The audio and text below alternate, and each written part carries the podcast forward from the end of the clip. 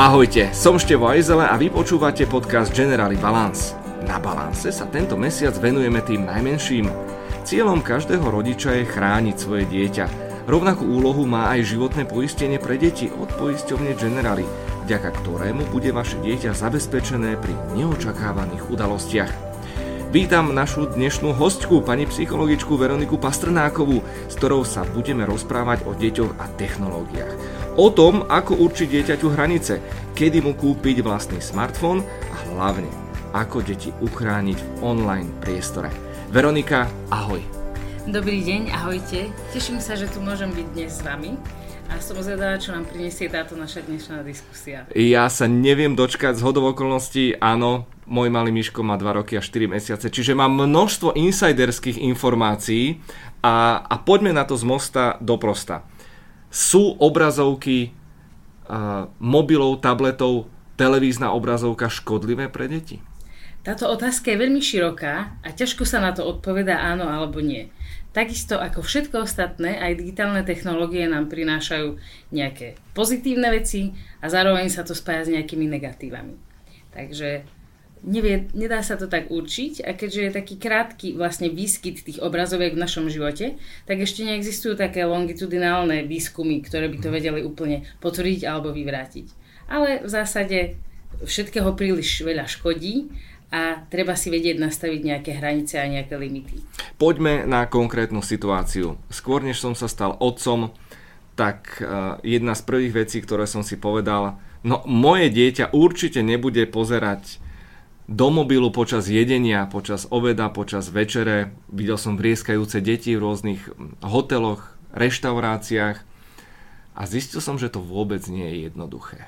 V čom je vlastne tá základná elementárna mágia toho, že deti milujú tie televízne obrazovky alebo telefóny, smartfóny? Tak to je veľmi pekná otázka, páči sa mi, ako si to postavil. V čom je tá mágia? Nad tým by sme sa mohli zamyslieť rôznymi spôsobmi. Ale napríklad aj v tom, akým spôsobom nám to berie pozornosť. Keď sme mali, tak ono to svietí, hýbe sa tam niečo a je to niečo, čo nám tú pozornosť uchytí alebo teda uchopí i hneď. Čiže pozrieme sa na niečo a hneď sa na to pozeráme a aj tam ostaneme tým pohľadom. Vieme si to predstaviť aj na nás dospelých, keď napríklad sedíme niekde v reštaurácii a na boku je nejaký televízor. Neviem ako vám, ale mne tam stále ubieha pozornosť. A sledujem to aj jedno, že či je to nejaký hlupý videoklip, alebo nejaká vedomostná súťaž, nebodaj to má zaujíma ešte viac. Hej. Aj keď vôbec neviem, o čo ide. A je to len také vytrhnuté z kontextu. Čiže aj ten malý mozog toho dieťaťa veľmi rýchlo reaguje na tento podnet. Keďže je to obrazovka, ktorá svieti, hneď nám to uchytí tú pozornosť a uchmatne teda. Aj nám to drží. Ale z toho, ako to ja celé vnímam, tak áno, je tam ten benefit, že dieťa prestane vrieskať pri jedení, stravovaní sa, dokonca je sústredené a zrazu to jedlo do neho padá oveľa jednoduchšie, ale zrazu neskôr vnímam aj tú prestimuláciu. Čiže my ideme teraz vlastne hľadať ten balans správny a kde je, prosím ťa? Odporúčania sú rôzne, ale môžeme začať napríklad tým, že ako to vplýva na vývoj zraku. Príliš skorý kontakt s digitálnymi technológiami môže ovplyvniť vlastne aj ten vývoj zraku. Tendencia bohužiaľ už aj v škôlkach, nielen v školách, je začať čo najskôr s tými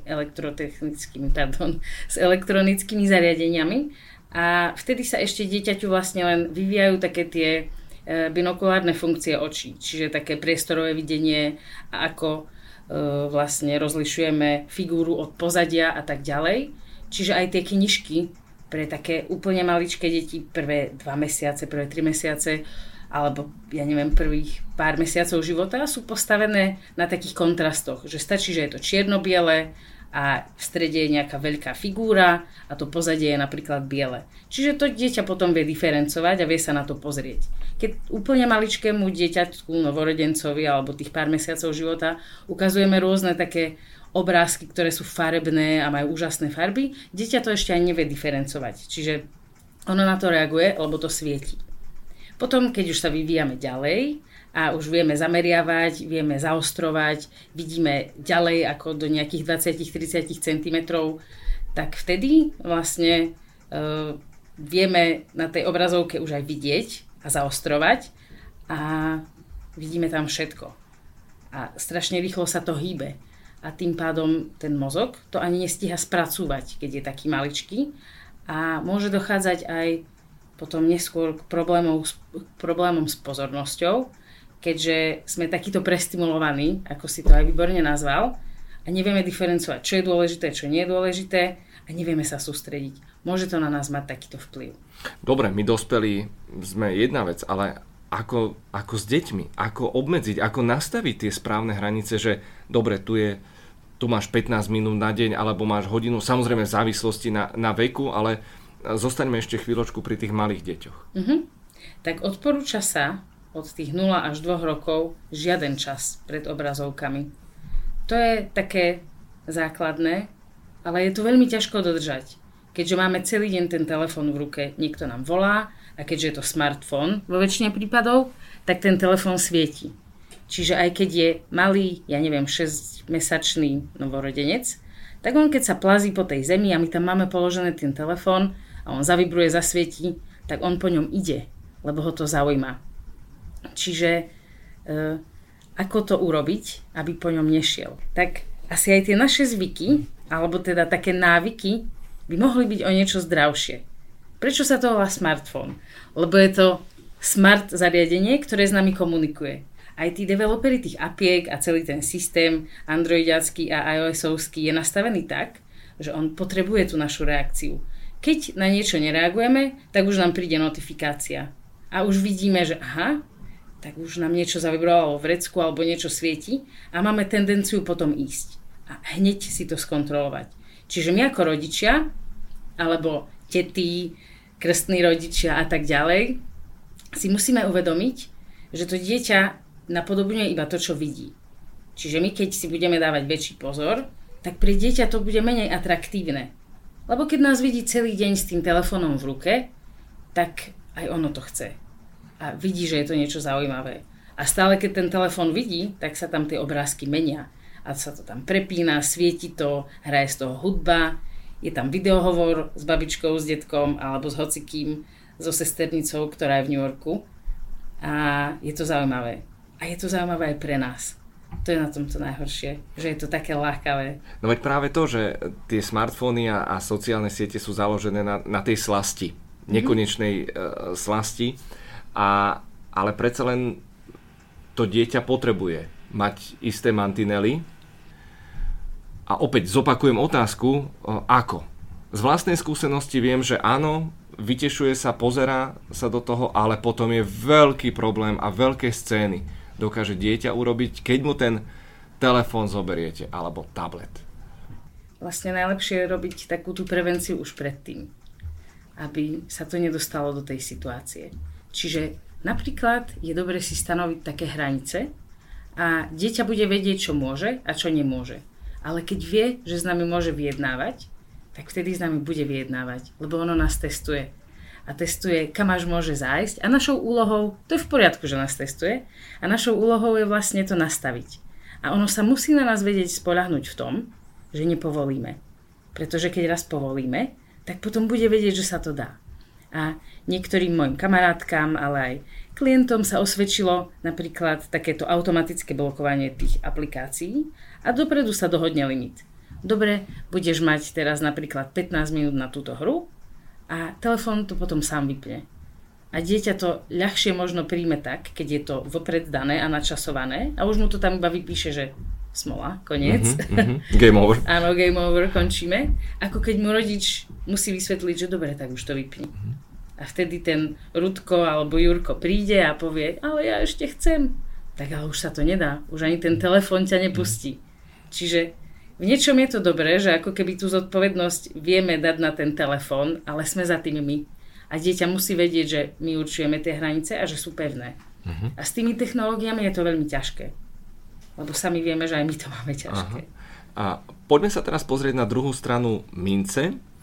Totižto my sme v Balanse v minulosti mali viacero rozhovor aj s neurovedcami.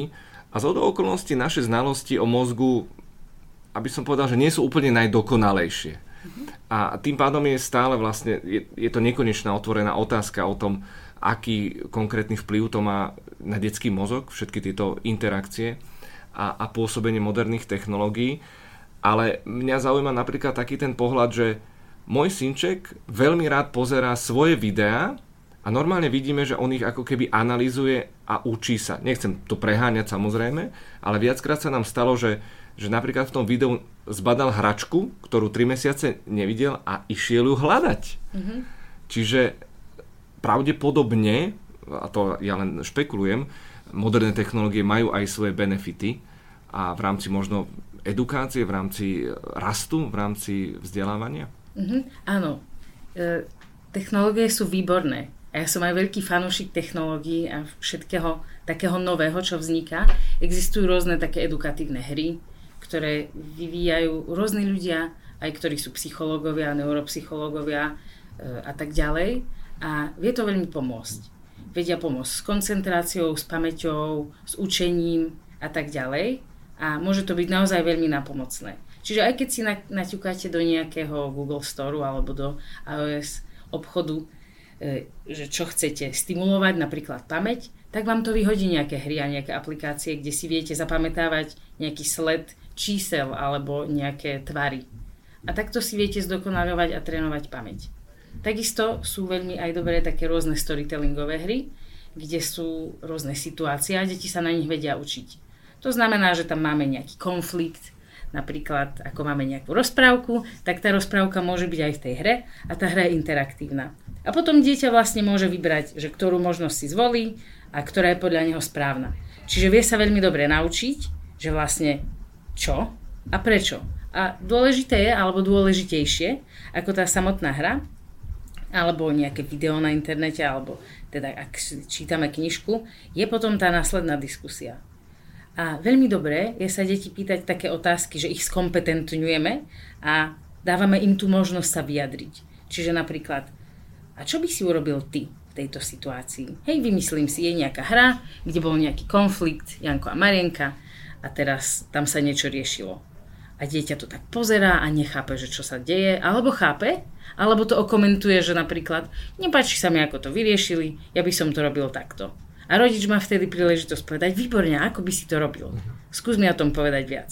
A vie to veľmi dobre tak facilitovať tú diskusiu medzi rodičom a dieťaťom a jednak to aj tak zblížiť rodiča a dieťa alebo kohokoľvek s tým dieťaťom a vie to otvoriť diskusia o rôzne možnosti a tá pamäť. To je super, keď si hovoril o tom, že synček teda videl seba a išiel hľadať tú hračku. Deti majú veľmi dobrú pamäť a niekedy si to ani neuvedomujeme, že nás napríklad opravia, keď im čítame nejakú rozprávku a vynecháme tam nejaké slovo, alebo pretočíme to video, alebo preskočíme niečo v nejakej hre, tak oni vedia, že to tam má byť a to tam čakajú. Čiže je to aj pre nás také učenie a vieme sa aj my spolu s tými deťmi veľa naučiť. Spolu s tými technológiami a aj so všetkým, čo tie deti prinášajú, akým spôsobom to oni vidia. To je podľa mňa také veľmi krásne. Spolu s tým spolupracovať aj s dieťaťom, aj s tou technológiou a hľadať, čo nás zaujíma, čo nás baví. A dieťa vlastne zistí, že keď to baví aj nás, tak to dieťa to bude baviť ešte viac, keď takéto nadšenie prenesieme aj na dieťa. Poďme teraz už na deti, ktoré trošku nám vyrástli, ale tu som veľmi zvedavý na tú hranicu, kam sa posunula, lebo myslím si, že špeciálne v dnešnej dobe je to jedno z najdôležitejších a najťažších rodičovských rozhodnutí, kedy dieťaťu kúpiť mobil. Tak to je ozaj taká aktuálna otázka, by som povedala. A myslím, že sme sa posunuli od takého, že či je vhodný mobil a že či je dobrý mobil, už len k tomu, že sa to redefinuje alebo že sa to mení, že kedy ho kúpiť, alebo ako čo najviac ochrániť dieťa pred tým vplyvom tých technológií. No a je to rôzne. Rôzne výskumy uvádzajú rôzne čísla. A existuje také hnutie vlastne v Amerike, ktoré založili aj rodičia zo Silicon Valley, hej, čo vlastne robia pre tie veľké tech spoločnosti. A nazvali to hnutie, že wait until 8, akože 8th grade. A to je vlastne, vtedy majú tie deti 13-14 rokov. A všetci títo rodičia a developeri a zakladatelia aplikácií a kadečoho vlastne nesúhlasia s tým, že by deti mali prístup do tohto digitálneho sveta. A A aj Steve Jobs vlastne to obmedzoval svojim deťom. Čo by sme čakali, aj Bill Gates, aj všetci, čo by sme vlastne čakali, že super, budú mať najnovšie technológie, najviac zariadení a tak. Lenže títo všetci chlapci a títo ľudia, dievčatá, všetci prišli na to, že ten telefón je veľmi dobrý spoločník. On je až príliš dobrý spoločník. A vlastne tým pádom on vie nahradiť všetko. On vie nahradiť aj toho rodiča. Dáme dieťaťu do rúk smartfón alebo tablet a má odomknutý celý svet. Ako náhle vie na niečo ťuknúť, tak sa vie dostať už úplne všade. A je to taká veľmi tenká hranica, že čo je ešte dobré pre to dieťa a čo nie. A keďže ani my častokrát nevieme, že čo si prečítame na tom internete a čo na nás vyskočí, či už je to reklama, alebo nejaké video, alebo bohužiaľ nejaké zábery z vojny, zábery z bombardovania, alebo úplne teraz preskočím na inú tému, nejaké porno, tak sme z toho my sami v šoku niekedy. A predstavme si, že čo to môže urobiť s tým tínedžerským alebo s tým detským mozgom, keď toto vidí, keď na to vôbec nie je pripravené. Čiže ono je to skvelý nástroj, ak vieme, ako ho máme používať, ale môže to byť veľmi problematické, pretože nevieme tak úplne kontrolovať, že čo tam vidíme ani my sami. Už vôbec niečo tam vidia tie deti.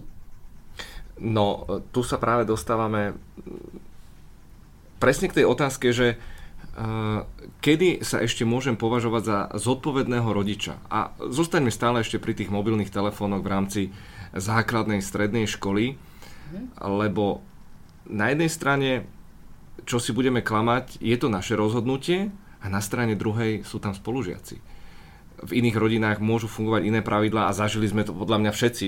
Vtedy nešlo o telefóny, ja si pamätám, za mojej éry išlo o značkové tenisky napríklad a porovnávanie, kto mal 386 a kto mal Pentium, takže nie je to nič nové, ale opäť, ako byť s tým svojim dieťaťom, nazvem to, že férový spoluhráč, aby rešpektoval jednak autoritu, ale zároveň, aby sme neboli pomaly despotickí. Tak ono je to taká veľmi častá téma, že dieťa príde s tým, ale všetci majú smartfón. Ja tiež chcem smartfón. No veď to je jasné. Mne sa tiež stalo, raz som išla vo vlaku a boli tam nejakí žiaci, čo išli na nejaký šachový turnaj. A boli to zhodokolností chlapci, bolo tam asi 6 chlapcov, ktorí sedeli pri jednom stole a všetci si ako keby trénovali ten šach na tých telefónoch. A jeden z nich nemal telefón a on tam chudák iba chodil okolo nich a sa snažil nazerať do tých ostatných obrazoviek, lebo oni tam mali nejaké šachové turnaje a mali to rozohrané a on vlastne tým tak trpel, mohol mať koľko? Mohli mať tak 12-13 a tak trpel tým, že nemá ten svoj telefón a ostatní majú, že on sa ako keby ani nevedel zapojiť do toho tréningu a potom si tam ukazovalo nejaké videjka alebo čo, do toho sa tiež nevedel zapojiť, čiže on bol vlastne vyčlenený a bol takým veľmi jednoduchým objektom na šikanovanie tým pádom, lebo on ten telefón nemá. Čiže ty sa teraz pýtaš, že ako ten rodič... Aká je spoločenská norma vlastne? Aká je spoločenská norma? Tak ono je to veľmi rôzne a záleží to od toho, že aké je to naše dieťa zrelé. Keď s ním máme dobrý vzťah a vieme s ním odkomunikovať, že čo tam bude asi robiť a vieme to aj kontrolovať, a keď si myslíme, že mu vieme dôverovať, lebo to si môžeme len myslieť, tak vtedy je tá vhodná doba. U niekoho to môže byť naozaj až v tých 13-14 rokoch a niektoré deti môžu dostať ten telefón do ruky aj skôr, s tým, že majú presne stanovené, že čo tam budú robiť. A sú také výborné aplikácie, ktoré vlastne trackujú, čo to dieťa robí na tom mobile. Niektorí rodičia majú napríklad stále zapnuté na mobile GPS, čiže vedia, kde sa to dieťa pohybuje, kam ide s kamarátmi a tým pádom ho vedia aj celkom dobre kontrolovať. Čiže to je zase také pozitívum. A na druhej strane také tie aplikácie, ktoré trackujú, čo tam robí, tak dieťa vie, že to súkromie nemá. Lenže to musí byť vopred odkomunikované, aby nebol potom spätne narušený ten vzťah, že ale ty si sa mi pozerala do mobilu a toto si tam našla a to sú moje súkromné veci. No, dieťa musí vedieť, že ono ešte nie je pripravené na ten internet. Že ešte tam na ňo číhajú rôzne nástrahy a že samé si s tým nedá rady. Lebo ako vieme, tak bol aj ten film českých sietí, čo sa volal. A tam boli rôzne tí sexuálni predátori a bolo to tam veľmi, nie že realisticky zobrazené, ale bolo to naozaj zobrazené, lebo oni simulovali tie situácie, že čo sa tam všetko deje a kto tam každý na tých mladých ľudí číha. Čiže dôležité je s dieťaťom o tom diskutovať a ho vlastne skompetentniť, aby vedelo, že čo na tom internete je. Mhm. A keď si stanovíme nejaký screen time, ja neviem, že budeš mať hodinu denne a Rudko príde domov a teraz povie, že potrebujem napísať referát a teraz začne googliť, ide na Wikipédiu a neviem čo, úplne sa tam v tom vyžíva a hľadá si niečo na tom internete, tak to by sa mu nemalo počítať do tej hodiny denne, lebo robí niečo do školy. A tým pádom potom on by chcel mať aj tú hodinu toho free timeu. Zábavy. Všetkého takého, čo tam chce robiť. Možno navyše k tomu. Ale toto je všetko veľmi dobre si odkomunikovať a musíme poznať svoje deti. Aby sme vedeli, že nakoľko im môžeme dôverovať a nakoľko nie. A keďže teraz je to veľmi, no tak čo delí nás možno sekunda od vyhľadania nejakej informácie, ktorá je nebezpečná, alebo od nejakého obsahu, ktorý je úplne nevhodný a môže vyslovene traumatizovať nielen to dieťa, ale aj nás. Čiže dieťa, alebo aj ten mladý dospelý, tínedžer, musí vedieť, čo ho tam čaká. A najlepšie na to úplne je mať s dieťaťom dobrý vzťah. To sa mi ľahko povie. Áno. Hej, to je také, že úplná utopia. Slnko svieti, obloha je modrá. Áno. A dieťa nám všetko povie, lebo nám úplne dôveruje. Takže... A tak sa zobudíme do reality. V tomto by som len vyzdvihol napríklad niektoré sociálne siete, ktoré majú už aj tú kontrolnú možnosť, ako som zachytil. Teda, môj Miško ešte nie je na sociálnych sieťach, ešte nejaký ten mesiac to musím počkať, ale že dokáže rodič vlastne priamo kontrolovať ten obsah, ktorému je vystavený, lebo sociálne siete, to je fenomén dnešnej doby, kde tie algoritmy sú tak sofistikované, že to je s prepáčením drogová závislosť z môjho pohľadu. A keď sme pri tých závislostiach, ako to rozpoznať, že mám ja problém, moje dieťa má problém, že už je toho screen timeu, toho telefónu proste príliš. Tak ono to nie je s prepáčením drogová závislosť, ale je to naozaj závislosť a považuje sa to za nelátkové závislosti. Aj na prednej hore vlastne máte normálne jedno poschodie alebo jednu teda sekciu, ktorá sa venuje nelátkovým závislostiam, ako je gambling. A do tejto kategórie spadá vlastne aj závislosť na takých digitálnych médiách, ktoré sa zatiaľ, asi teda neviem, že či liečia aj na prednej hore, tam sú skôr tí gamblery, ale tam je to... Tam budú musieť prirobiť niekoľko poschodí, sa obávam, čo skoro. No, presne tak, ale je to na rovnakej úrovni. Keďže máme nejaký dopaminový systém, taký odmeňovací systém v mozgu a všetky tie lajčíky a tieto veci nám poskytujú rovnakú odmenu a rovnakú radosť, ako keď si dáme tú drogu. A na to sú normálne aj výskumy. Keď sa robia také skeny mozgu rôznymi zobrazovacími metódami, tak presne vidíme, ktoré centrá sa zapájajú a ktoré reagujú. A je to to isté ako to, čo reaguje na drogy.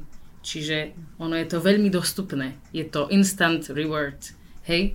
Je to úplná instantná gratifikácia toho, čo vlastne chceme a hneď to máme. Hneď to zistíme, hneď klikneme a hneď sme šťastní. Lenže potom, keď sme šťastní alebo veľmi motivovaní 300 krát do dňa, tak stráca to na tej intenzite a potrebujeme to viac a viac. Čiže preto potom siahame aj my, aj tie deti po mobile, hocikedy. Už nám to aj nemusí pípnúť, iba pozeráme, že či náhodou nám to nepíplo. Čiže keďže mobil svietí, tak on vie, prečo svietí, lebo sa na neho pozrieme. A ako vlastne ošetriť to, že by sme neboli závislí, alebo môžeme si najprv povedať, že aké sú tie znaky toho, že závislí sme, alebo že sú závislé tie naše deti. A v zásade je to asi tak, že keď nám to príliš vstupuje do života a keď nás to nejako veľmi vyrušuje od toho bežného, čo by sme robili radi. A také nejaké varovné znaky toho takého patologického užívania internetu u detí by mohli byť teda také, že stratíme úplne pojem o čase, keď sme online. To je jedno, že či hráme nejakú hru, alebo že či pozeráme seriál, alebo že či si píšeme s niekým, ale stratíme pojem o čase, čiže zrazu je proste, ja neviem, 3 hodiny ráno, hej? A nevieme ani, ako sme sa k tomu dostali. Ďalším takým znakom môže byť, že obetujeme napríklad tie hodiny, ktoré potrebujeme na spánok, obetujeme to tomu, že sme online. Ďalšia taká vec je, že sme úplne takí nervózny alebo až taký agitovaný, keď nám niekto preruší ten náš online čas a chce po nás niečo iné. Napríklad, dobre Peťko, teraz poď ideme večerať. A Peťko je úplne nahnevaný, že teraz nejdem večerať, teraz proste hrám hru. Alebo teraz si píšeme, alebo teraz niečo. Scrollujem. Áno, scrollujem úplne. Oddane scrollujem už 3 hodiny. Ja neviem, že scrollujem 3 hodiny. Čiže veľmi potom je ten človek taký z toho vykoľajený, keď mu niekto berie ten jeho hyperfokus do toho média. No a čo s tým? Čo ako rodič mám robiť v daných momentoch? Tak skúsiť nadviazať tú komunikáciu. A je dôležité, aby nám to dieťa mohlo veriť. Čiže neísť na to nejakým trestom, aj keď to nás tak najviac láka, že dobre, tak mi ten telefon daj a nejdeš ho používať. A niekedy je to aj nutné, keďže to dieťa si to nevie odsledovať a musíme mu to zobrať, aby pochopilo, že nemôže tam byť stále úplne imerznuté v tom svete, také hyperfokusované do toho a nič iné nevie urobiť. Čiže vysvetliť si, že čo to s nami robí. A určite to dieťa pochopí, keď sa s tým vieme stotožniť. Keď mu povieme, že ja som si to tak uvedomil, že ja strašne veľa toho času trávim na tom telefóne. A ty to aj určite vidíš však. A on povie, že no, veď minulé, keď som ti niečo hovoril, tak si povedal, že nemáš čas a potom si aj tak iba čumal do mobilu a si sa mi nevenoval. Čiže to dieťa vidí a keď sa tak spolu stotožníme s tým, že možno sme aj v podstate obidvaja závislí nejakým spôsobom od tých technológií, tak vieme s tým bojovať spolu. Čiže ďalšie také znaky sú, napríklad, že stále si kontrolujeme, alebo to dieťa si kontroluje správy a e-maily, nie, ale tak rôzne tie správy z tých kadejakých médií. Potom, keď nemáme prístup, alebo keď dieťa nemá prístup k internetu, tak je také podráždené, nahnevané, alebo v tom online priestore trávi vlastne všetok čas, aj tie úlohy v ňom robí a namiesto domácich úloh, také, čo sa majú písať, že je stále na internete, ale namiesto aj tých domácich prác, že sa stále utieka k tomu internetu a na úkor rodiny, na úkor kamošov, na úkor, všetko ide na úkor toho, čo by malo vlastne dieťa robiť. A to je také vlastne nepekné, alebo ako to povedať, že tie telefóny nám menia detstvo. Lebo mali by sme byť vonku, alebo s kamarátmi. A mali by sme robiť také reálne činnosti, ale my sme v podstate v tom virtuálnom svete. Čiže ako keby namiesto tých nejakých vonkajších aktivít a naháňania sa s kamošmi a odierania si kolien a takých úrazov, ktoré majú byť, hej, lebo tak sa učíme byť ostražitejší, máme vlastne iba také plitké pôsobenie v tom online svete. A potom máme úrazy aj v tom online svete. Ako vieme, tak tam sa môže diať kadečo. Ale je dôležité, aby to bolo v takom balanse, hej. Čiže je to veľmi obťažné to nastaviť, ale dá sa to. A najdôležitejšia je tá dôvera, ktorú má rodič s dieťaťom. Plynulo nadviažem, lebo prieskumy ukazujú, že okolo 37% detí vo veku 12 až 17 rokov sa na internete stretlo s nejakou formou kyberšikany. Častejšími obeťami tejto šikany sú dievčatá, a tu sa dostávame úplne konkrétne k téme napríklad body shamingu. Zhodou okolností pred nakrúcaním sme debatili o tých nových filtroch, ktoré sú na sociálnych sieťach, ktoré menia vzhľad v podstate nás všetkých, až človek je z toho úplne stratený. Že čo je pravda, čo je realita a čo je v podstate fikcia. Ako ustriehnúť, ako bojovať s týmito fenoménmi? Tak ono je to, že ako ustriehnúť a ako bojovať. V každej triede a v každom nejakom spoločenstve sa nachádza šikana. Pretože vždy máme nejakého slabšieho a niekoho, kto je buď, keď to tak akože zjednodušene poviem tak nepekne, že viac zakomplexovaný alebo má nejaký problém a potom si to ventiluje na tom slabšom. Čiže tým, že sa to celé presúva na internet, je to v podstate v neobmedzenom množstve a stále a všade. A také to najhoršie na tej kyberšikane je to, že môže pôsobiť kontinuálne. Že tam sa v podstate nedá prestať. Tam ten agresor, keď ho tak nazveme, ten šikanátor alebo ten cyberbully, tak on vlastne nemá stopku. A keď sme v triede a šikanuje nás spolužiak, tak ideme domov. Alebo nás zbije niekto pred školou a potom ideme domov. Alebo to niekto vidí. A to sú také v podstate, nechcem povedať, že lepšie, ale lepšie okolnosti. Pretože na tom internete to pôsobí kontinuálne a bez zastavenia. A ako proti tomu bojovať? Alebo čo urobiť? Tak je to hlavne v rukách tých detí. Lebo oni sú v tej situácii a základ je, aby sa mali na koho obrátiť. Čiže vždy to dieťa alebo ten tínedžer musí vedieť, že sa má na koho obrátiť. A mali sme aj taký dobrý, vlastne takú instagramovú liveku o kyberšikane cez ksebe, čiže to určite odporúčam si vypočuť a tam sme riešili tieto fenomény. A chcela som sa teda dostať k tomu, že čo urobiť, keď už v tej situácii som ako dieťa. Keď som v nej ako dieťa alebo ako tínedžer, tak musím vyjadriť nesúhlas. Čiže povedať tomu agresorovi, že stop, neželám si to. Lebo tam je opäť veľmi tenká hranica medzi tým, že čo je sranda a čo nie je sranda. Čo je len také doberanie, čo je len to, že dám niekomu nejaký ohyzdný filter a potom to rozposielam spolužiakom, a čo je urážanie. Prečo sa mu vysmievam, že je tučný? A prečo to vlastne sa pranieruje pred celou triedou v nejakej skupine? A dokáže to zájsť až tak ďaleko, že vlastne ten spolužiak to tam číta. Lebo majú nejakú spoločnú skupinu a teraz sa tam rieši, že Jožko, Paľko, neviem kto, je taký a taký a on to tam číta a všetci tam o tom rozprávajú a on tam je. Čiže čo potom? A on potom príde do tej triedy a aj sa hanbí, aj mu je to nepríjemné a nevie, čo má robiť.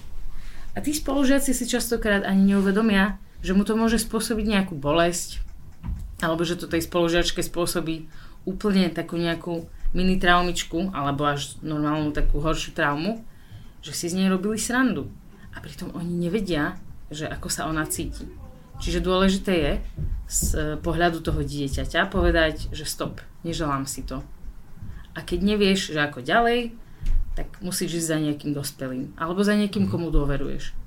Povedať to spolužiačke, povedať to triednemu, triednej, povedať to rodičom, babke, tete, hoci komu. A vedieť sa zdôveriť. A uľaví sa nám, keď sa zdôveríme. A potom ten dospelý to môže začať riešiť. A tie možnosti toho riešenia sú rôzne. Najdôležitejšie je mať tie dôkazy. To znamená robiť si print screeny, robiť si nejakú takú evidenciu, že čo sa stalo, kto nám čo napísal, kto nám čo poslal a nejakým spôsobom si to uchovávať. Aby sme to potom vedeli použiť pri tom dokazovaní, keď tá druhá strana samozrejme bude tvrdiť, že sa nič nestalo. Čiže ono je to také veľmi komplikované, ale dá sa to. A ten rodič to najlepšie, čo môže urobiť, je vlastne dať tomu dieťaťu pochopenie. Lebo ako rodičia môžu mať tendenciu k tomu karhať a poučovať a reagovať napríklad spôsobom, ale prečo si mu posielala toto? Však tu nemôžeš posielať takéto fotky. Poprvé, kto to posiela? Preboha, čo to vy robíte? Čiže výčitky. A takáto prvá reakcia, keď je výčitka, nie je veľmi dobrá, lebo to dieťa sa už aj tak samohanbí. A keď napríklad uniknú nejaké nevhodné zábery alebo tak to dieťa sa už aj tak samé dosť hanbí a nepotrebuje dostávať ešte to karhanie od rodiča. Čiže vtedy je dôležité vedieť sa zastať toho svojho dieťaťa a postaviť sa na jeho stranu. Lebo v podstate dohodu porušila tá druhá strana. Posielali sme si niečo, čo je súkromné a ty si to zverejnil. Čiže ty sa máš hanbiť. Ty si ten, ktorý niečo akože zverejnil, čo nemal. Pardon, faktická otázka, možno to vyznie diletantsky, ale ako mám podporiť svoje dieťa, ktoré si, dajme tomu 12-13 ročné, posielalo s niekým nahé fotky. Samozrejme musí tam prísť aj ten výchovný moment. Mm-hmm. A treba ošetriť to, že je to v podstate trestný čin. Lebo keď si 12-13 roční ľudia posielajú nahé fotky, tak sa jedná o pornografiu, alebo teda o šírenie detskej pornografie a na to sú normálne vyhlášky a zákony a je to trestné.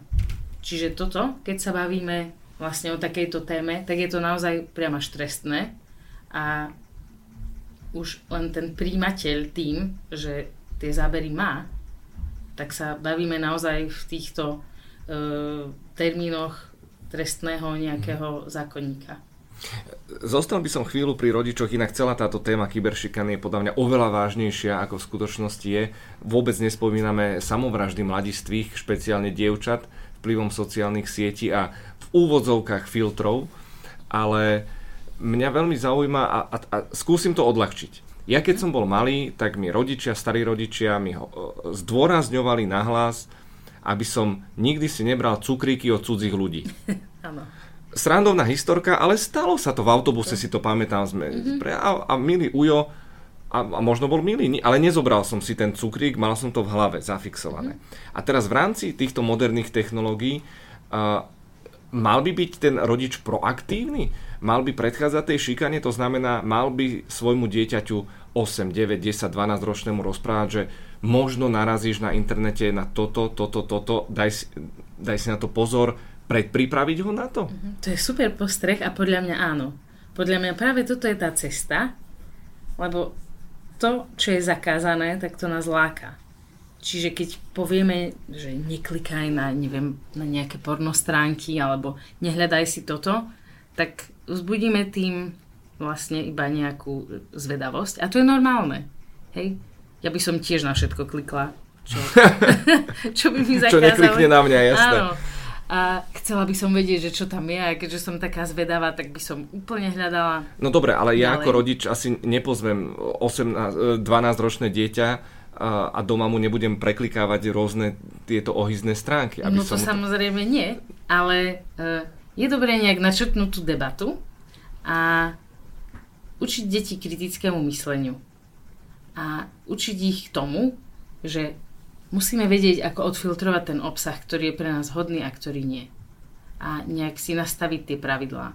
A dôležité je nastaviť tie pravidlá a úplne ideálny prípad je, že keď dieťa niečo šokujúce na tom internete vidí, tak nám to príde povedať.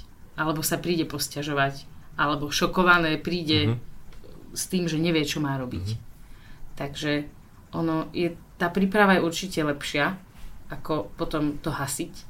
Ale vo väčšine prípadov je to samozrejme tak, že buď o tom nevieme a dieťa tam niečo vidí a nevie, čo s tým má robiť, nevie, za kým má ísť a nevie, čo sa mu deje, je potom nešťastné, uzatvára sa. Čiže môže sa to stať aj tak, ale sme tam pre to dieťa a vieme s ním diskutovať. A základ je ho podporiť. A keď ho podporíme, tak potom môže prísť aj ten výchovný moment. To poučovanie alebo to vysvetlenie, že keď už je to ex post, keď už sa to stalo a potom to dieťa vlastne vie, že v nás má dôveru, vie, že v tom nie je samé a neostáva s tým samé a potom už to nezachádza ďalej, lebo sa spoľahne na dospelého. Tu by som dal len takú maličkú poznámku počiarov, že rozprávame sa o deťoch a mladistvých, ale čo si budeme klamať, ani mnohí dospelí nevedia rozpoznať hranice medzi pravdou a rôznymi hoaxami, ale to je samozrejme na samostatnú tému. Jedna otázka, ktorá ma veľmi zaujíma, ako je to vlastne so súkromím dieťaťa? Aj v mojom okolí poznám tie prípady rodičov, ktorí nezverejňujú na sociálnych sieťach tváre. Deti, je tam za tým teda teória, že nemajú súhlas od svojho dieťaťa a čo keď bude teda dospelé a náhodou tam k tomu príde. Aký je v tomto nejaký kvalifikovaný názor? Tak ono to opäť závisí od danej rodiny a od daných detí. Keď sú deti vedené tak, že môžu o všetkom rozhodovať, že sa ich rodičia pýtajú a skôr to vedú takou rešpektujúcou výchovou a si pýtajú ten consent, ten súhlas od toho dieťaťa, tak vtedy tie tváre nezverejňujú a teda sa pýtajú dieťaťa, či s tým súhlasí. Ale na druhej strane zase zoberme si to ako také rodinné fotoalbumy. Je už na rodičovi odfiltrovať, že čo tam dá a čo tam nedá, podľa mňa. A keď tam niekto zverejňuje nejaké nahé fotky svojich detí, alebo keď je niekto na nočníku a tak ďalej, tak vchádza tam do toho ten moment, že nie je to súkromné. A ako by si sa cítil ty, keby si proste našiel svoje fotky, ako máš, ja neviem, 5 rokov alebo 3 roky a sedíš na nočníku a nájdeš ich, keď máš 15. A po prípade sa k tomu vie preklikať celá trieda. A všetci to môžu vidieť. Toto si, že... neviem si to predstaviť, preto ma to zaujíma, že neviem sa vcítiť do svojho 15-ročného mozgu. Tak poďme sa nad tým tak spoločne zamyslieť, že ako by sa to páčilo nám, kebyže naši rodičia, lebo tie fotky máme, hej, my ich máme, keď sme boli malí, len ich nevidí celý svet. Tak potom asi je dobré mať ten náš účet dostatočne dobre zamknutý, a mať ich zverejnené iba pre nejaké blízke publikum.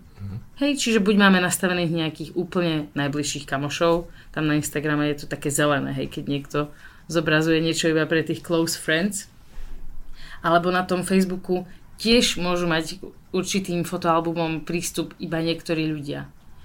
Čiže ja by som to zamkla a nastavila by som tu vlastne to súkromie tak špecificky. Ale každému vyhovuje niečo iné.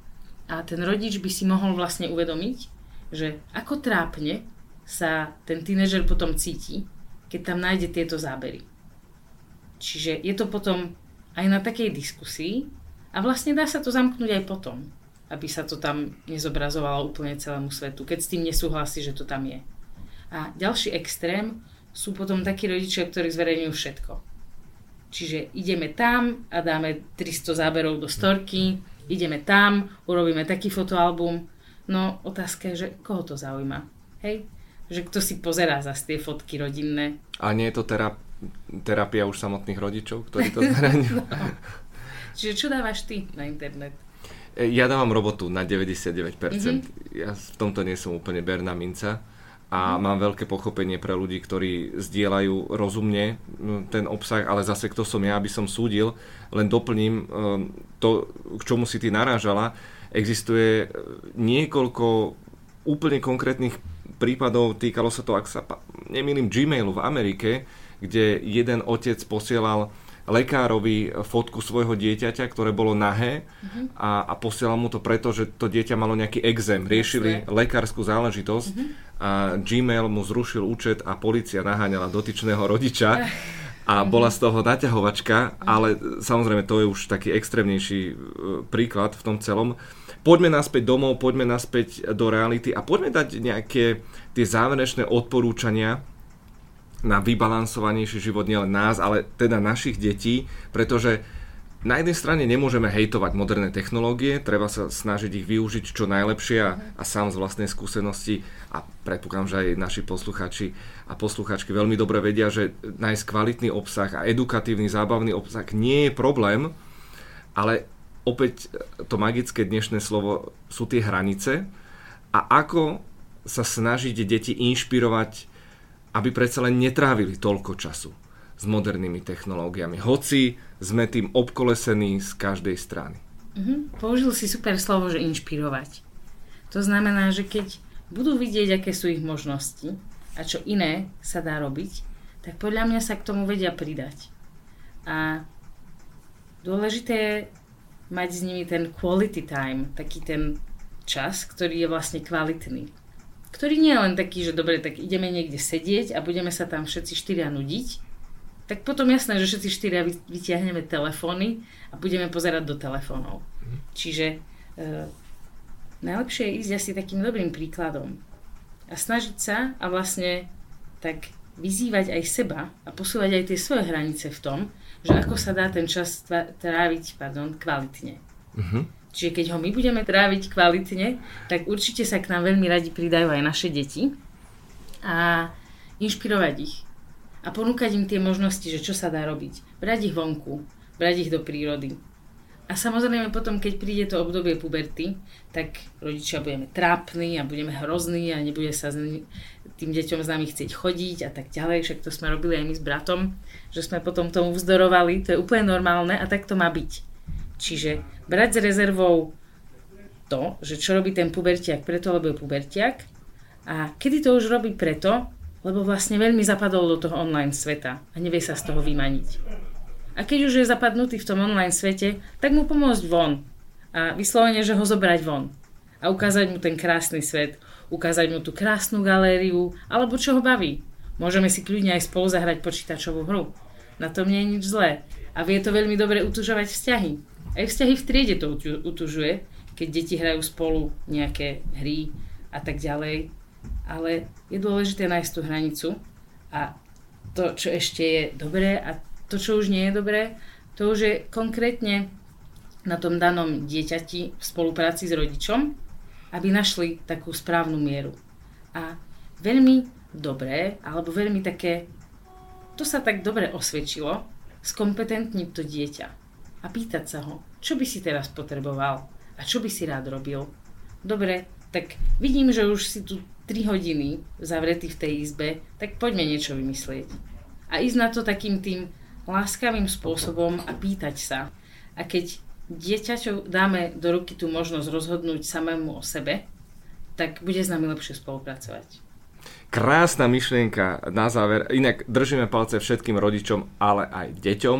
Za inšpiratívne myšlienky ďakujeme pani psychologičke Veronike Pastrnákovej. Ďakujem veľmi pekne, že som mohla prísť a takto si pokecať. Bolo to veľmi zaujímavé a určite inšpiratívne aj pre mňa.